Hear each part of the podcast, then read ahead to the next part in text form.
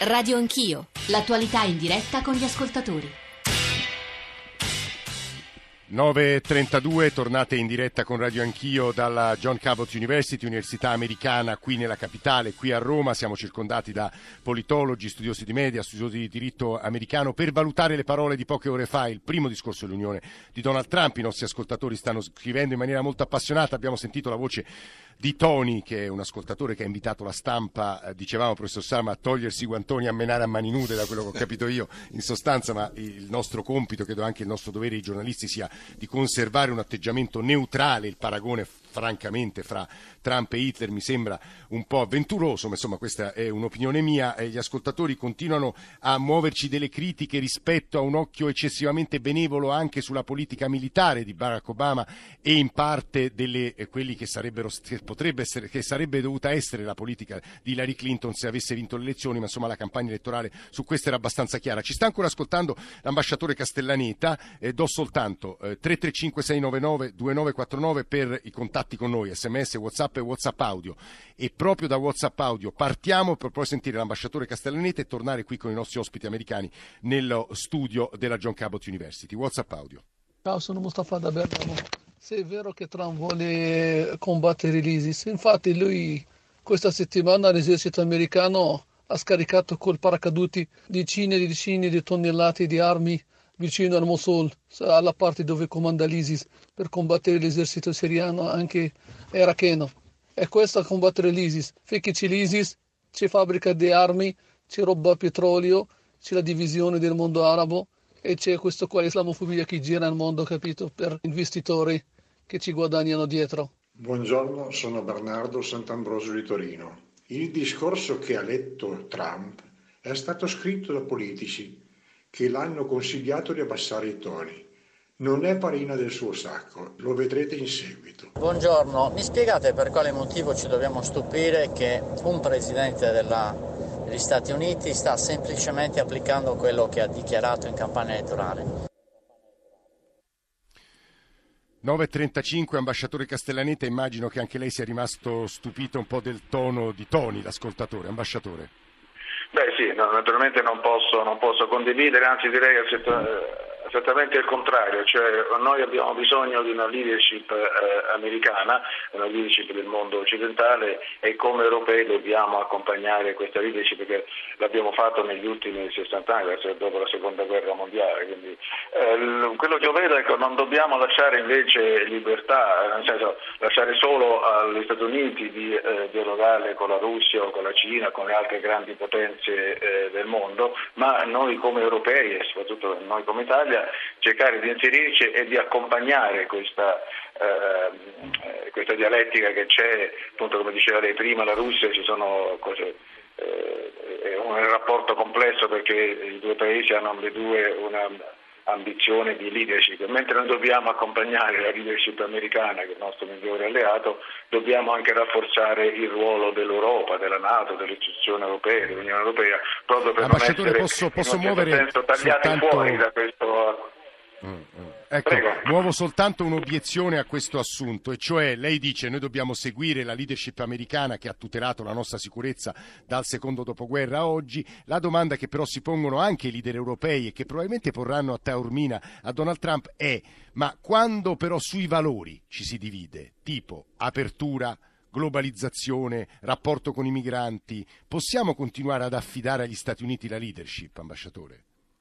In famiglia si discute, delle, eh, ci sono varie idee, si arriva ad una soluzione comune, il G7 sarà un'ottima occasione, ma non eh, si può discutere su certi, eh, conosciamo tutti, certi eccessi un po' del sistema americano che non fanno parte della nostra cultura, dalla politica dell'immigrazione e altre cose, però eh, sono aspetti a mio avviso secondari rispetto all'aspetto fondamentale che stiamo combattendo insieme una, una guerra contro il terrorismo e, e la difesa dei valori eh, che tutti condividiamo, eh, dei diritti umani e del rispetto delle delle libertà. Giovanni Castellaneta, ambasciatore negli Stati Uniti, eh, Stato e ambasciatore in Iran, grazie per questa sua presenza. Io vorrei Michael Drissen, Pamela Harris, Peter Saram toccare altri due temi che mi sembrano importantissimi anche alla luce un po' per gli interessi di, degli italiani, degli europei. Allora, il sistema sanitario, Michael Drissen, Obamacare, già ha detto, ha promesso eh, Donald Trump di smantellarlo in sostanza, però sta incontrando delle difficoltà anche nei collegi repubblicani. Ho visto immagini in televisione di proteste di cittadini che hanno paura di non poter essere più curati. Michael Drissen. Sì, assolutamente. Io credo che per me questo è uno di questi momenti eh, in cui si vede che l'imperatore è nudo, eh, veramente, nel senso di uh, tutta l'opposizione contro l'Obamacare era fatto dai repubblicani, ostruzionismo totale contro l'Obamacare. Però... Spieghiamo agli ascoltatori sì, sì. che l'Obamacare estendeva a circa 30-35 milioni sì. di americani la possibilità di essere curati e di avere anche delle cure di qualità. Prima erano esclusi. E prima erano esclusi e poi poi anche ha, uh, ha, mandato che tutti devono prendere l'assicurazione, che è molto importante. Quindi l'idea era di coprire tutti gli americani e forzare la copertura a tutti gli americani, qualcosa che non c'era mai uh, negli Stati Uniti. Allora, i repubblicani uh, hanno fatto un ostruzionismo totale contro questa posizione, però alla fine Obama ha, um, ha preso, i democratici hanno preso una posizione repubblicana sulla, sulla, sulla riforma sanitaria, cioè hanno adottato un sistema di riforma sanitaria che è stato uh, quello di Mitt Romney in Massachusetts, che era un repubblicano. Um, era nell'interesse dei repubblicani di avere una riforma sanitaria in 2008, però loro hanno deciso di non averla. Adesso tocca a loro di inventare una nuova uh, riforma sanitaria. E non possono, perché la loro riforma sanitaria è quella di Obama. Um, quindi, secondo me, in questo momento troviamo veramente, eh, vediamo e credo che La difficoltà di governare. Più che difficoltà, credo che loro ha ammesso che abbiamo, che è stato tutto un trucco, eh, che abbiamo, eh, abbiamo fatto contro Obama, però alla fine dei conti, secondo me, loro andranno avanti con Obama. Pamela Harris, leggo un paio di messaggi che ci hanno mandato gli ascoltatori. Vista così in maniera brutale, sembra che Trump parli alla pancia del paese in contesti più abituali, tipo le convention o tipo i comizi, mentre la prima volta che si trova in quello più importante a livello istituzionale ha fatto il suo primo discorso da presidente di tutti, usando la moderazione del ruolo camaleontica gestione a comodo della comunicazione. Ma a che pro, si chiede Elisa da Vercelli, smettere di dividere il paese o semplice rispetto delle forme per per indorare le sue pillole, che è un po' la preoccupazione che enunciava eh, Michael Drissen poco fa. Sono sconvolta, scrive Franca da Brescia, se è un professore universitario doppiamente sconvolta, la stampa è di parte, triplice punto interrogativo. Silenzio con la Turchia, silenzio con la Cina, silenzio con l'Arabia Saudita, silenzio se si tratta di salvare accordi commerciali. Tony è indignato solo con gli Stati Uniti, vorrei sentire una voce diversa, invece tutti con questi toni indignati. La stampa è di parte, sì, ma di quale parte? Pamela, eh, riprendendo un po' le cose che stiamo dicendo su Obamacare, poi vorrei toccare con voi anche il tema del rapporto con le agenzie di sicurezza, che mi sembra altrettanto importante. Professoressa Harris. Beh, su Obamacare c'è questo fatto che, che molti americani, molti sostenitori anche di Trump odiano Obamacare, però nello stesso tempo voglio mantenere la loro assicurazione sanitaria, non rendendosi conto che la loro assicurazione sanitaria è Obamacare e quindi adesso sia il Presidente che il Partito Repubblicano si trovano, come ha detto il professor Dreesen, in, in grande difficoltà eh, perché alla fine sarà anche i loro sostenitori che rischiano di perdere la copertura assicurativa. L'obiezione dei repubblicani contro Obamacare è, è sia ideologica che politica, pragmatica e c'è una grande opposizione alla creazione di un senso che, di, che, che c'è un diritto anche da parte de, dei poveri di essere curato. Eh, noi europei lo sappiamo bene. Eh sì, eh. però per gli americani è, è, è più complicato. Più Cristiano difficile. da Roma e poi il professor Saram. Eh, Cristiano, buongiorno. Buongiorno, buongiorno a tutti voi. Nulla, intanto sono rimasto esterefatto dalla, dalla veemenza, anche dall'aggressività del, del professor Toni, eh, che come dire, Ora, vuole so ribaltare ciò diciamo, che è successo eh. in maniera assolutamente democratica negli Stati Uniti, cioè un'elezione e la maggior parte dei, dei, dei, dei cittadini americani ha scelto chi oggi come è stato ripetuto anche da voi questa mattina, eh, sta mantenendo delle promesse e delle cose che ha fatto. Capisco che in Italia dire, questi concetti sono difficili da, da, da, percepire e da digerire perché siamo abituati alle promesse e poi mai a nessuno che le mantiene, però questo sta accadendo. E poi la cosa assurda è, come dire, mettiamoci in mano ai media, cosa che è già accaduta durante la campagna elettorale, vi ricordo che oltre il 95% eh, dei giornali, dei TG americani si era schierato contro Trump. E anche questo, come dire, è ai limiti della democrazia ma è legittimo, però eh, la cosa assurda è mettiamo mano ai media, attraverso i media dobbiamo attaccare Trump perché a, noi, a me non mi sta bene. È come, come dire, no, accusare gli elettori inglesi della Brexit di essere ignoranti, o meno quelli che hanno votato per la Brexit ignoranti, i populisti sì. in Francia che votano la destra. Cioè, signori, la democrazia è questa, è ovvio che va controllata, però mi sembra veramente assurdo e irrispettoso per i milioni di persone che fanno una scelta e che deve essere questa scelta cambiata perché c'è qualcuno che è contrario. Allora, una volta per tutte, lo diceva un ascoltatore nel WhatsApp audio, cioè, sì. ha promesso delle cose, le sta facendo, le sta dicendo, ovvio, va controllato perché non ci deve essere una deriva estremista, ma va preso atto una volta per tutte che ci sono delle persone che la pensano diversamente da altre, anche sì, dal sì. professor. No, Cristiano, lei è stato... Grazie. Sì, no, lei, è stato chiarissimo, aggiungo alle parole di Cristiano, quelle molto simili di Nando, ma è o non è la democrazia questa? Criticare Trump in sostanza è offendere la sovranità del popolo americano. Ogni popolo democratico ha i rappresentanti che merita, in un mondo globalizzato dove un battito d'ali di una farfalla in America può scatenare un temporale alla dispoli, la guida politica delle superpotenze andrebbe scelta con meccanismi più saggi della democrazia. Mauro, da Deruta in provincia di Perugia, basta con queste critiche su Trump, è stato eletto democraticamente. E, ehm, e con queste, vabbè, poi una serie di considerazioni sul ruolo della RAI che vi risparmio. Ci sono vari WhatsApp che vorrei farvi ascoltare, ma preferisco far sentire Peter Saram che è qui seduto accanto a me, che è tra l'altro un analista dei media. Professore. Ah, prima di tutto, senza riaprire la polemica della maggioranza degli americani ha votato per Trump, non è vero, però ci sono, si sa quali sono i, i meccanismi, meccanismi elettorali, elettorali in America e dunque, però, continuare a ripetere che la maggioranza l'ha votato non è così. 66 stato... milioni a 64, no? 3 milioni di differenza eh, sì. quasi. Insomma, eh, però, a parte questo discorso qua.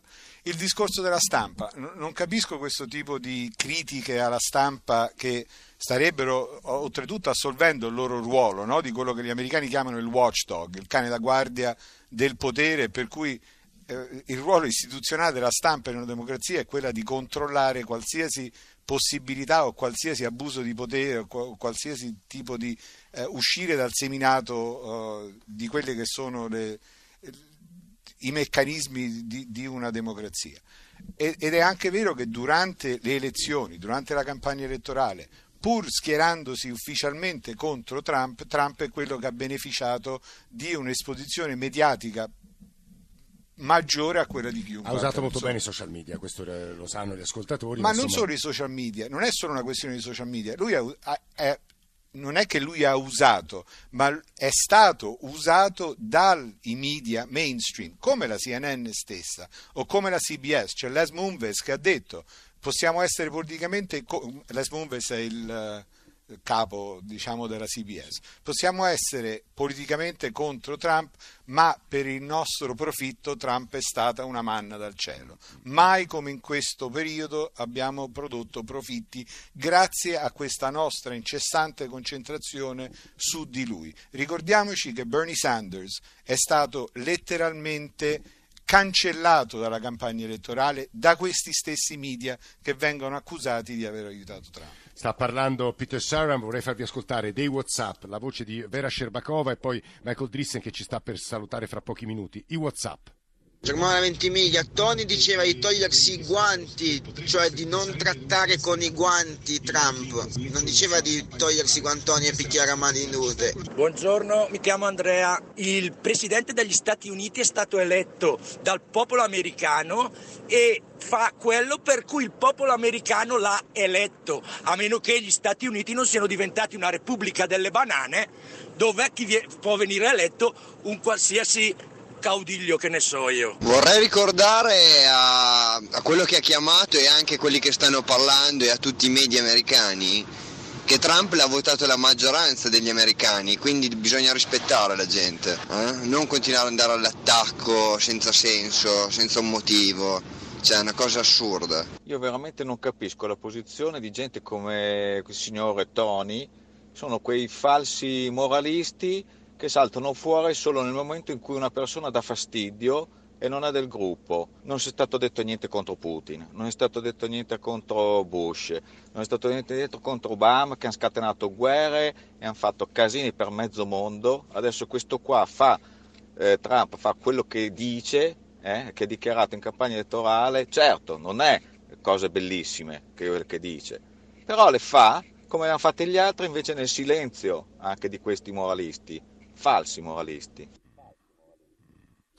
Chiedo a Vera Sherbakova due minuti di pazienza perché vorrei, prima che ci saluti, perché devo andare a fare lezione eh, a Michael Drissen, politologo qui della John Cabot University, tra l'altro il padrone di casa, quello che ci ha ospitato qui, eh, registrare il clima dei nostri ascoltatori. L'ha sentiti? Dopo Tony una valanga di messaggi che dicono è la democrazia, bellezza, eh, rispettiamo il voto del popolo americano, poi molto correttamente Peter Saram ci ha fatto anche un calcolo dei voti espressi dagli americani, ma insomma la democrazia è questa, poi ci sono dei controlli, per fortuna esistono dei check and balances appunto nel sistema americano nel sistema britannico, ma anche nel nostro sistema italiano, sembra eh, echeggiare antiche polemiche che avevamo anche quando Silvio Berlusconi era Presidente del Consiglio qui in Italia. Eh, Michael Driss. Sì, assolutamente. Um, io vorrei leggermente cambiare il discorso. È vero che è stato eletto uh, in maniera democratica, è, è, stato eletto uh, legittimo, uh, non credo che possiamo negare quel fatto lì. Credo che la discussione oggigiorno è se sta facendo le cose per il bene del mondo, se sta facendo le cose per il bene del paese e credo che dal mio punto di vista io ho molto paura paure. Eh, un'altra cosa che vorrei aggiungere è questo. È, è, è anche vero che i media, che uh, la, questa, mm, cioè, quella che si chiama la resistenza uh, negli Stati Uniti contro Trump, devono stare molto attenti, credo, se vogliono avere successo, uh, di non creare nei sostenitori di Trump una sensazione di essere inferiore. Ci sono molti, um, Clinton aveva famosamente parlato di tutti quelli sostenitori di Trump come dei deplorables, di persone che non hanno, è diciamo. deplorabile. Eh? E eh, secondo me la resistenza deve essere eh, eh, furbi, intelligenti, di trovare una maniera di aprire e se vogliono avere successo contro perché se no stanno facendo la stessa battaglia che hanno perso nella campagna elettorale contro Trump. Michael Drissen, grazie per i tuoi interventi e per l'ospitalità. Vera Sherbakova, buongiorno e benvenuta. Buongiorno, buongiorno a tutti corrispondente della TAS a Roma. Eh, ieri c'è stata una primissima eh, reazione alle parole di Trump, anzi alle promesse di aumentare le spese militari in una maniera corposa, eh, anche sulla questione delle armi nucleari. La, eh, dicevo, la reazione del Presidente della Commissione Esteri della Duma è, è stata siamo pronti a rispondere, siamo preoccupati. Eh, Vera Cerbakova, forse quella che avevamo eh, salutato come una nuova stagione dei rapporti fra Stati Uniti e Russia non è così conciliante e felice come immaginavamo. Sherbakova. Sì, oggi la Repubblica sulla seconda pagina esce con il titolo USA Russia corsa al riarmo, vuol dire tutto è prematuro. Io vorrei comunque rimanere sul uh, livello della stampa che io rappresento stessa. Um, sì. Certo che Trump è una grande fortuna per tutti, però la stampa ha sbagliato tutto dall'inizio. Ora eh, in continuazione ehm, escono le previsioni come saranno i rapporti tra la Russia e America. Sì, questo evidenta um, la, la, l'importanza di, di, questo fattore, però comunque sbagliano lo stesso perché non sa ancora niente, non sono visti, non, non c'è uh, un... Sherbakova, perché ha detto, Sherbakova, si fermi, Sherbakova, perché ha detto è una grande fortuna per tutti? Eh, perché riempiono le, le, le, pagine del giornale, riempiono, ah, e, e, e, riempiono nel tutto il mondo con le previsioni sbagliate, con eh, scenari sbagliati, si vede il giorno dopo però che se ne frega, hanno già consumato, hanno già letto. Questo è un grande problema della, della stampa di, di, oggi, di, di, oggi, Però, ripeto, con la Russia e gli mm, Stati Uniti ancora non si, non si sa niente, è molto tutto molto molto prim- prematuro. Uh, lo stesso direttore, uh, presidente di New York Times, uh, la settimana scorsa alla Repubblica ha detto che quando parla Trump non si capisce che vuol dire, eh, che vuole dire, vuole dire questo o un'altra cosa. Eh, è inutile di, di giocare con, um, con, con, scenari che imprevedibili in questo momento. E, però o, ovviamente Trump ha detto dell'aumento delle spese, però non ha precisato niente. La Russia ha risposto anche una, con una reazione molto generica e la Repubblica esce con la corsa già di eh, eh riarmo. Ma perché? Voglio chiedere, perché? Perché dobbiamo mettere È tutto prematuro, eh, dice, già, già in... con grande... Sì, sì, sì. Credo che Sherbakova introduca, introduca dei, un invito alla prudenza che è sacrosanto. Noi la ringraziamo Vera Sherbakova eh, per corrispondente la Tassa a Roma. Vorrei provare a toccare nei pochi minuti che ci restano con Pamela Harris e con Peter Sarram altri due punti essenziali sfiorati ieri nel discorso poche ore fa nel discorso dell'Unione, ma obiettivamente parte del programma elettorale eh, di eh, Trump, e cioè la deglobalizzazione, chiamiamola così, cioè un cambio negli assetti dei commerci internazionali e il secondo punto i rapporti con le agenzie di sicurezza, FBI, CIA, la CIA, NSA. Se i rapporti di sfiducia fra Trump e queste agenzie crescono è preoccupante per tutti. Pamela Harris, anche come costituzionalista. Sì, è preoccupante per tutti. E io volevo sinceramente riprendere sì, il discorso sì, di prima la, della, della, separazione di poteri, sì. se possibile, e, e, il, sistema di checks and balances, perché anche quello sta proprio al, al nodo della discussione della eh, robustezza del, dell'agenzia di, di sicurezza e di intelligenza. Quindi, come ha detto bene Giorgio, cioè, il sistema americano dipende dal checks and balances, è anche per questo che quando il popolo si pronuncia e siamo attivi e, e non ci riposiamo. Il sistema checks and balances può funzionare soltanto se la stampa è vigile e se i cittadini sono vigili. E a proposito delle, delle, delle accuse di eh, interferenze russe nella campagna elettorale e dei contatti tra eh, quelli vicini di Trump e, e la Russia, ci vorrebbero delle investigazioni e, e, questo dipende dalla checks and balances.